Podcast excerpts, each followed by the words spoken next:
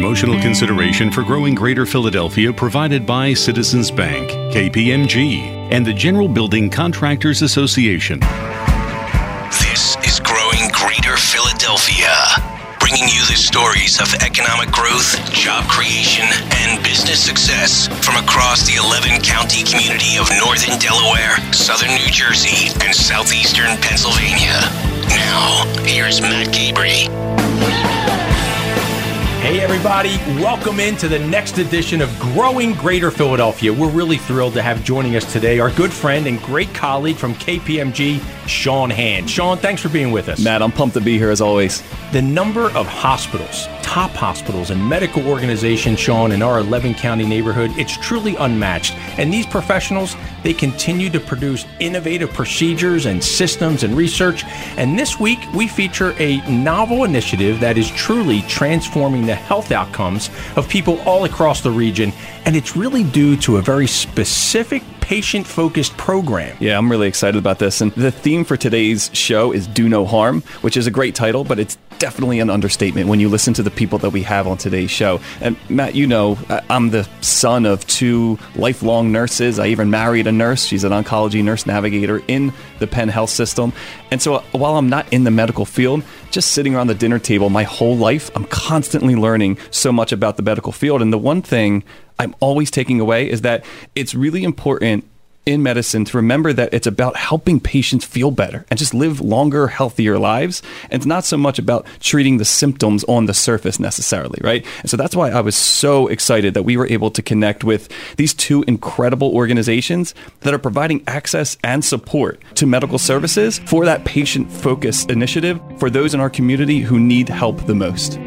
Totally. And I love, Sean, that you're actually living this every day, at least through the kitchen table conversations that you have with your mom and dad and your and your wife. And even if I want to talk about myself, sometimes we go back to the I love field. that. Yeah. yeah, I love that. That's really great. And you know who else really understands that? Our first two guests, Jill Feldstein. She's the chief operating officer, and Kalasita Daniels, Jill's colleague. Jill is a community health worker, and they both work at the Penn Center for Community Health Workers. This revolutionary organization has created a real model program. It's known as Impact, and they are supporting high risk individuals by actually hiring people from the local community to serve as advocates. And these folks are helping those high risk patients navigate that sometimes intimidating healthcare arena. And here we hear from Jill. She explains just how this organization got its start. The origin story of the program is really actually kind of exciting probably almost a decade ago, actually, there was a very visionary primary care doctor and pediatrician, I think, who really wanted to figure out how to reach beyond the hospital and clinic walls in her own care of patients and really help patients.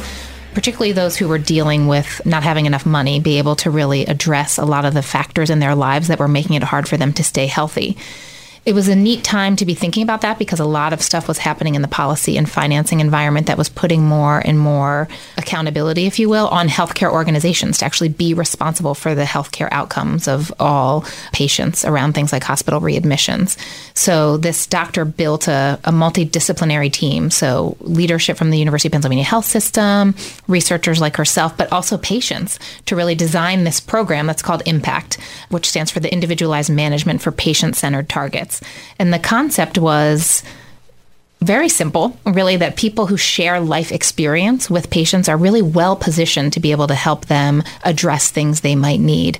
So we started by interviewing patients. We hired a woman from West Philadelphia, Miss Tamala Carter, who sat in people's living rooms and kitchens and talked to them about their experience with healthcare so that we could figure out how to design this program. And we also asked patients what they thought of this idea of someone who shared life experience being able to help them kind of on their healthcare journey. And the result was very positive from patients. And the health system was also invested in the concept again because they were thinking about how do we address problems that we have as an institution, like sometimes unnecessary hospital readmissions or sort of improving quality scores, for example, making sure that patients feel good about their experience of care at the hospital. So those twin desires, really wanting to help low income patients be able to focus on their health and be able to solve some problems that the health system were facing, was the impetus for the creation of the program. And that's how we were able to design the Impact Community Health Program. And you had referenced that it's kind of a straightforward idea, but share with us, if you will, that aha moment, if there was such a thing, and when the team at Penn realized that there might be something here. Yeah, that's a great question. It's interesting because the concept of community health workers has been around for a long time, like centuries, really, both internationally and in the United States. But it's interesting because most programs actually, even though the concept is so simple, this idea of people who kind of share life experience and are a lot of times people refer to community health workers as natural helpers, the idea seems so intuitive. But most programs, unfortunately, hadn't been successful. So I think one of the things that was really interesting about the design of Impact was the attention that was paid to learning from the lessons of history. And one of the key lessons why programs tended to fail for sort of one of five common reasons. One example of that is hiring the wrong people. Mm. Um, and so we put a lot of time and attention into thinking about where do you recruit to find these natural helpers. So you're not going to be able to post a job description, for example, on the Penn Medicine website and find the right people. You've got to go out into the community, sure. into churches, and talk to block captains, really get to the grassroots level where people are, and really look for the person who's maybe not the loudest person in the room, but the person that everybody naturally gravitates towards to talk about their problems. So that's one example of the ways that we designed the program by kind of learning from past mistakes of other community health worker programs. And so, you know, an aha moment, for example, was when we got funding from the health system to expand the program. It started just with two community health workers in a randomized control trial, and the results were very good. They were published in the Journal of the American Medical Association. They showed improvements in quality outcomes, helping people get to their their doctor's appointment after they were in the hospital, 25% reduction in hospital readmissions. So Penn Medicine thought after they saw those results, we really want to invest in this center at Penn Medicine, both to kind of support patients here, but also really try to be a national leader around advancing the field of effective community health worker programs. So an aha moment was really then having to go out into the community and find, you know, we grew to 30 community health workers working at Penn in a pretty short time.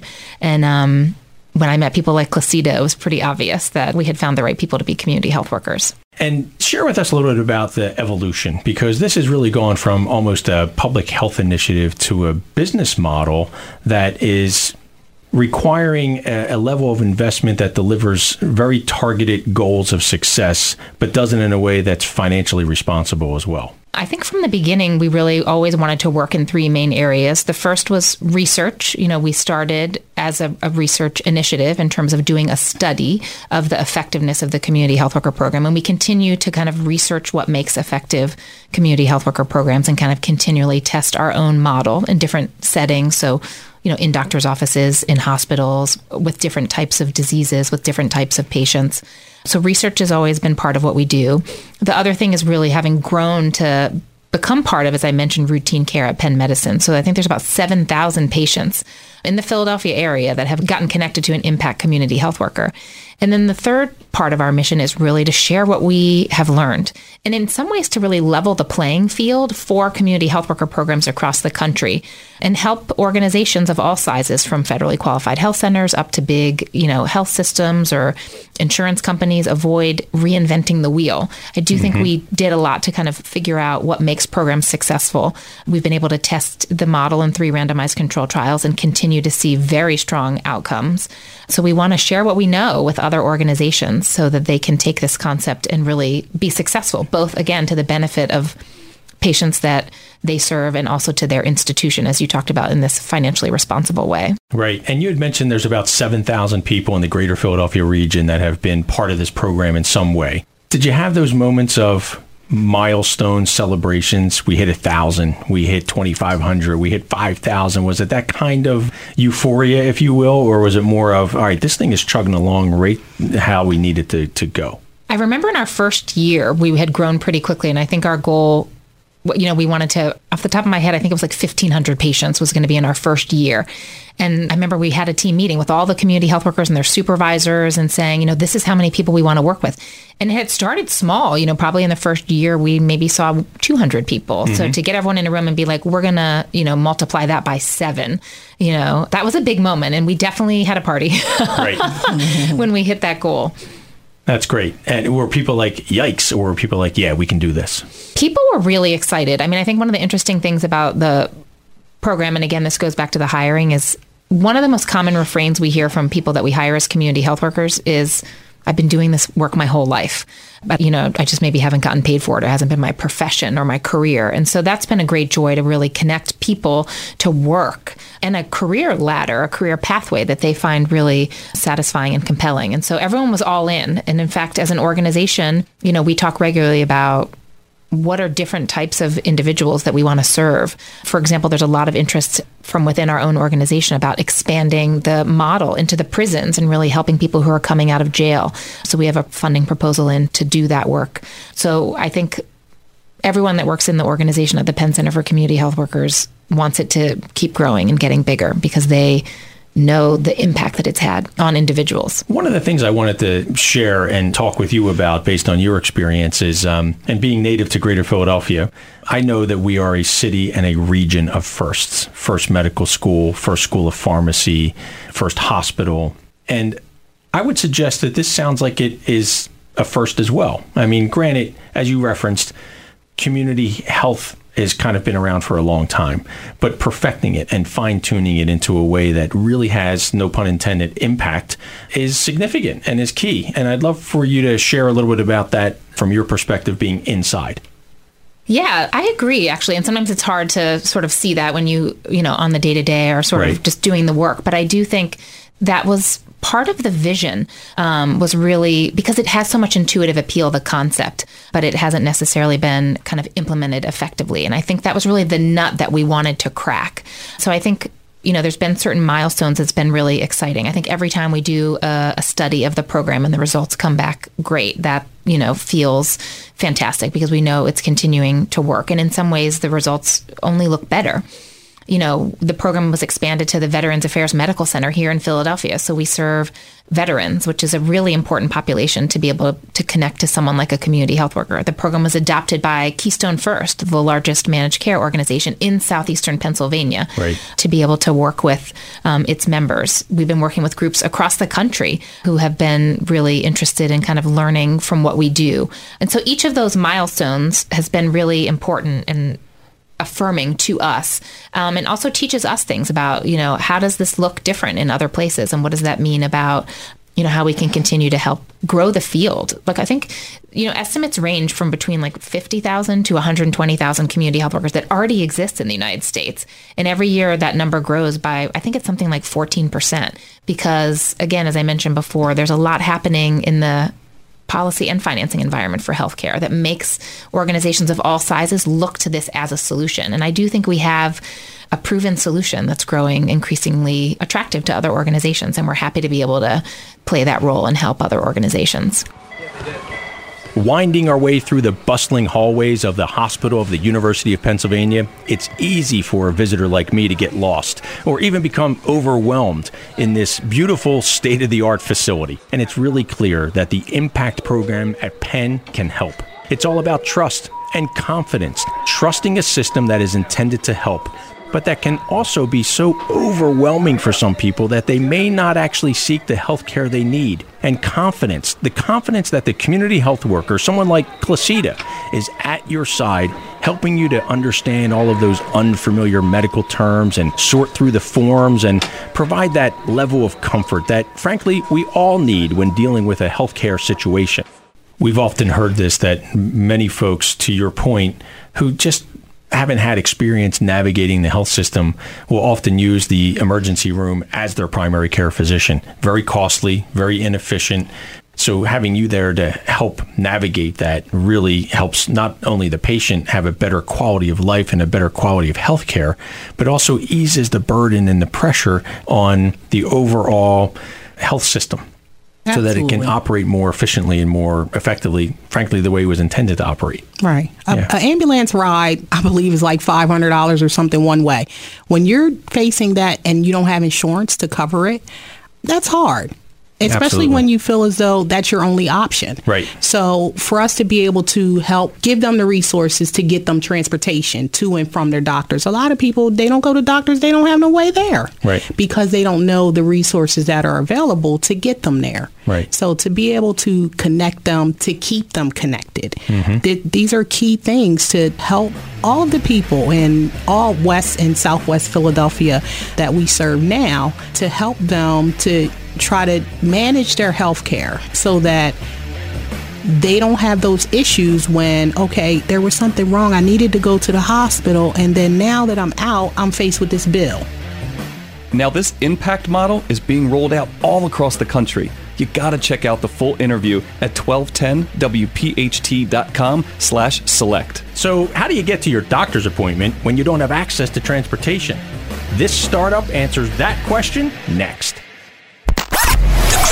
Philadelphia region has over 3 million skilled workers in virtually all occupations and industry sectors. Our diverse workforce contributes to the success of regional, national, and international companies throughout the community. For more information on Philadelphia's workforce, visit selectgreaterphl.com or listen to the Growing Greater Philadelphia podcast at radio.com. Growing Greater Philadelphia is brought to you by Royer Cooper Cohen Braunfeld LLC, a proud investor in Select Greater Philadelphia Council. RCCB are attorneys who think and act like entrepreneurs and business people, combining sophisticated, cost effective legal counseling with entrepreneurial approaches and creative thinking. RCCB serves companies, business executives, and investors, as well as individuals and their families. Learn more about RCCB at rccblaw.com. This segment of Growing Greater Philadelphia is brought to you by Comcast NBC Universal, a proud investor of Select Greater Philadelphia Council. Comcast is a global media and technology company that drives information to create the best entertainment and connectivity experiences. Learn more at ComcastCorporation.com. A building is much more than the foundation, the roof, and the walls. A building represents reliability. I'm Amy Novak with Torcon Inc., and we're proud members of the General Building Contractors Association. We build places of hope and opportunity, hospitals for children, and universities for future leaders. GBCA represents the strongest, safest, and most reliable commercial contractors in the Philadelphia region. Torcon is the GBCA. We are the new standard of building excellence. Visit gbca.com to learn more. This segment of Growing Greater Philadelphia is brought to you by Drexel University. Drexel University was founded in 1891 and is one of the region's top 10 private employers with three campuses in Philadelphia. Learn more about Drexel University at drexel.edu or call 215 895 2000.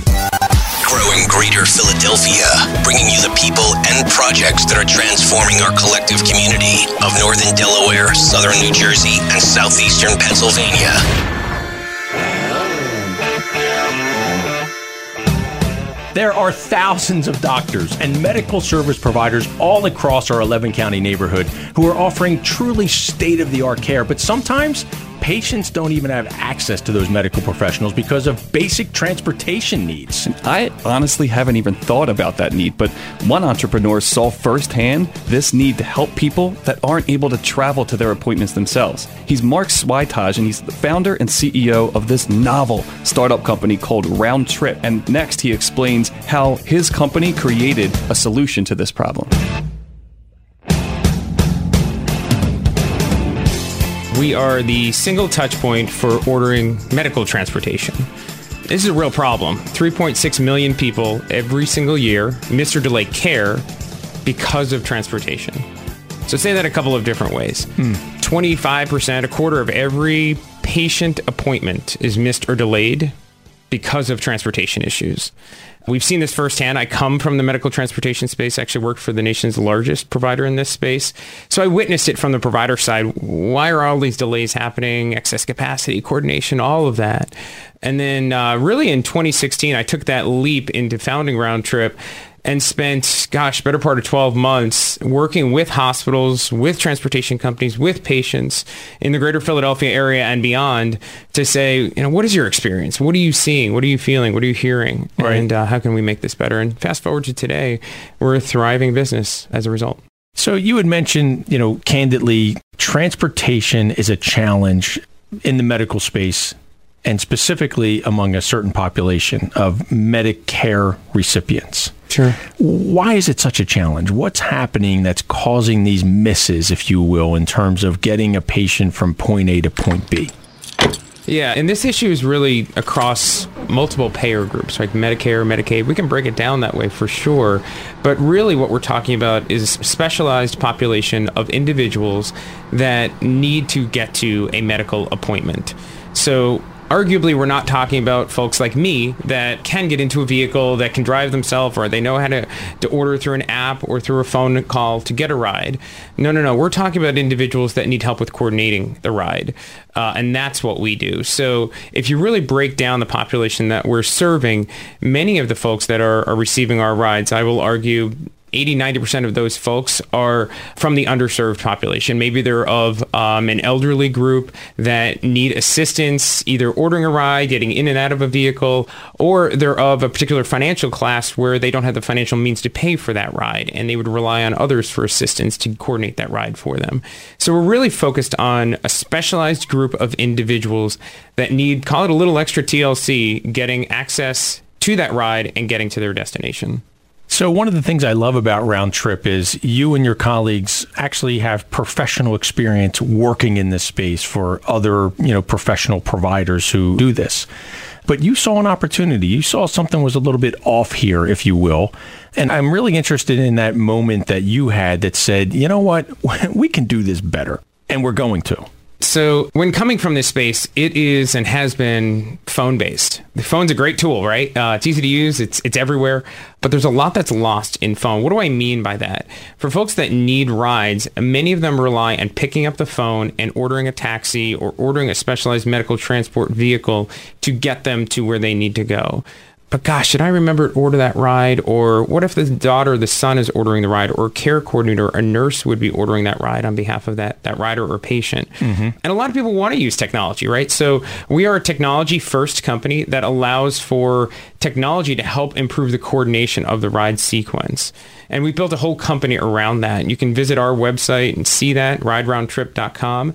But really, we work with healthcare organizations that are so focused on outcomes of patients. It's not about the ride, it's about the outcome from that ride. That's where we are focused.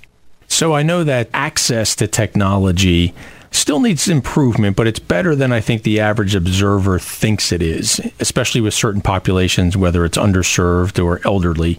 But the ability to utilize that technology? Is that something that you've seen a barrier to, or is it pretty much a plug and play, ease of use opportunity? Yeah, we've seen actually a lot of people think of this as a binary space because we are looking at a specialized population of individuals, folks that need assistance with coordinating rides.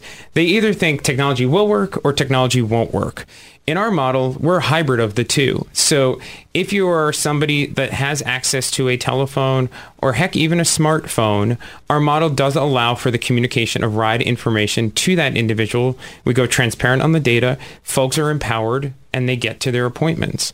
For folks that maybe don't have a smartphone or let's say are visually impaired, our model doesn't use an app or a text. We can actually voice call you with the same information that we would have shared through an app. So that's how we further expanded access and coordination.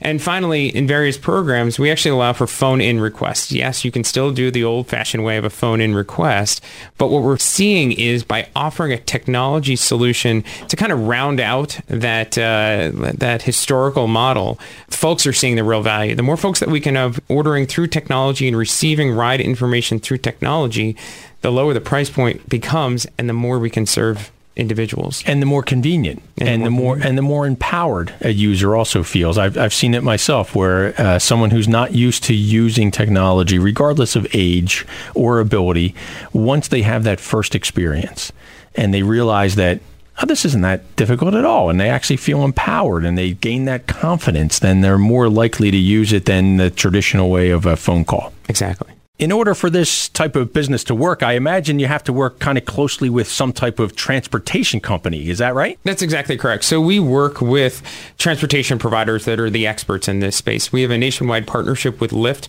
a phenomenal organization that provides that door to door or curb to curb, I should say, level of service where an individual could get into that ride, into that vehicle, and go point A to point B the beauty of that model is we can work together with a healthcare organization to order a Lyft ride and bring them across the street, across the town, across the county, or across the state.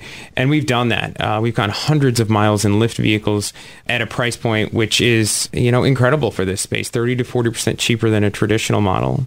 Additionally, we work with more advanced transportation providers. There are individuals, for one reason or another, that can't get into a Lyft vehicle, physical inability or behavioral health reasons. And we work with credentialed medical medical transport companies. Think like a, a, what we call a medical sedans, a driver that might assist that individual into a facility or out of a facility, a wheelchair van, or even a non-emergency ambulance or a stretcher vehicle for folks that can't get out of bed but still need to go to, say, a dialysis treatment or chemo mm-hmm. radiation treatment. Sure. And it does sound like it's a winning model for everybody. Mm-hmm. First and foremost, for the patient and their family, for the healthcare provider, for the health insurance provider. To your point earlier, we're able to better manage the healthcare process, keep costs in check, have a healthier patient. But it's also beneficial for the transportation provider, whether it's Lyft or a more traditional transportation provider, you're really satisfying and coordinating a continuum of care through effective transportation that otherwise wouldn't have happened. Yeah, and, and I, if I could, I actually have a couple of stories that I'll share. That I would love that. It. Um, yeah. So, yeah, right here in the greater Philadelphia area, we have a client with whom we work, and long story short, it was a Friday, and they needed to book a ride for a patient. I don't have all the details, but they didn't book the ride through us on Friday. Saturday morning, which is typically a lower volume day, we got the ride request from the facility and it was a long distance trip for an individual that the facility, for one reason or another, had been trying to orchestrate, coordinate the ride on their own.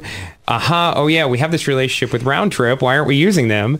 And they put the ride request into our system. They put a lot of notes in when they put that ride request in. And they said, We've been searching high and low to find a transport provider to get this done. We can't get it done.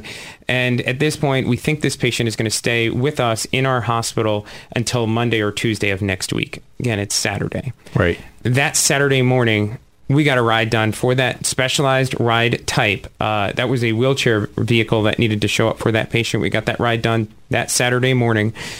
Two outcomes, right? So, first was the patient. The patient got to their destination three days earlier than anticipated. Mm-hmm. As a result, betterment of health, betterment of outcomes, patient experience scores were probably better but from the financial impact, right? A patient that stays in a healthcare organization three days longer is very, very expensive and costly to the system. So we move that patient to that betterment of health much, much faster. To find out how Mark continues to make his business a success and to hear all of the stories of business growth and inspiring entrepreneurship, gotta head online to 1210wpht.com slash select. Growing Greater Philadelphia is presented by Select Greater Philadelphia. We're a council of the Chamber of Commerce for Greater Philadelphia, and we're the business attraction organization for Northern Delaware, Southern New Jersey, and Southeastern Pennsylvania. We work to grow the economic vibrancy of our collective community by attracting new businesses and new jobs to our neighborhood. Thanks to our investors and partners who believe in our efforts. Special thanks to program producers Elena Karmazin and Maricela Juarez, and writer Samara Grizel, and our researcher Steve Boucher. Learn more at selectgreaterphl.com and tune into our podcast at 1210wpht.com slash select. Liberty Property Trust is a proud investor of Select Greater Philadelphia Council, redefining Greater Philadelphia's landscape for 40 years. Liberty Property Trust is a national leader in high performance, sustainable industrial and office properties. To learn more about how Liberty can help your business accomplish more, visit libertyproperty.com. Independence Blue Cross is a leading health insurance company offering health plans including managed care, Medicare, and Medicaid with over 10,000 dedicated employees. Learn more about Independence Blue Cross at IBX.com. This is a citizen's perspective on planning for retirement, also known as the five stages of grief. Presented by me, Tony Goes, Premier Relationship Manager at Citizens Bank. When it comes to helping my clients, like Dave here, plan for retirement, I get this a lot. First comes denial. Not worried. Definitely not worried. I've got plenty of time and money. Then anger. What was I thinking? Why didn't I start saving more years ago? Then fear. What am I going to do now? This is bad, right? Right? Then comes bargaining. Okay, how about this? Here's an idea. What if I start saving more next year? Then finally, acceptance. Maybe we should get started. I can help take the grief out of planning for retirement. Ask me, Tony Goes, how a Citizens Retirement Checkup can help you reach your potential. Citizens Bank is a brand name of Citizens Bank NA and Citizens Bank of Pennsylvania, member FDIC. Citizens Bank Wealth Management is comprised of both bank and brokerage affiliated companies first medical college, pharmacy school, university, private biomedical research center. Greater Philadelphia is a region of firsts. These milestones have produced a spirit of collaboration that continues today. For more information on collaborative projects in Philadelphia, visit selectgreaterphl.com.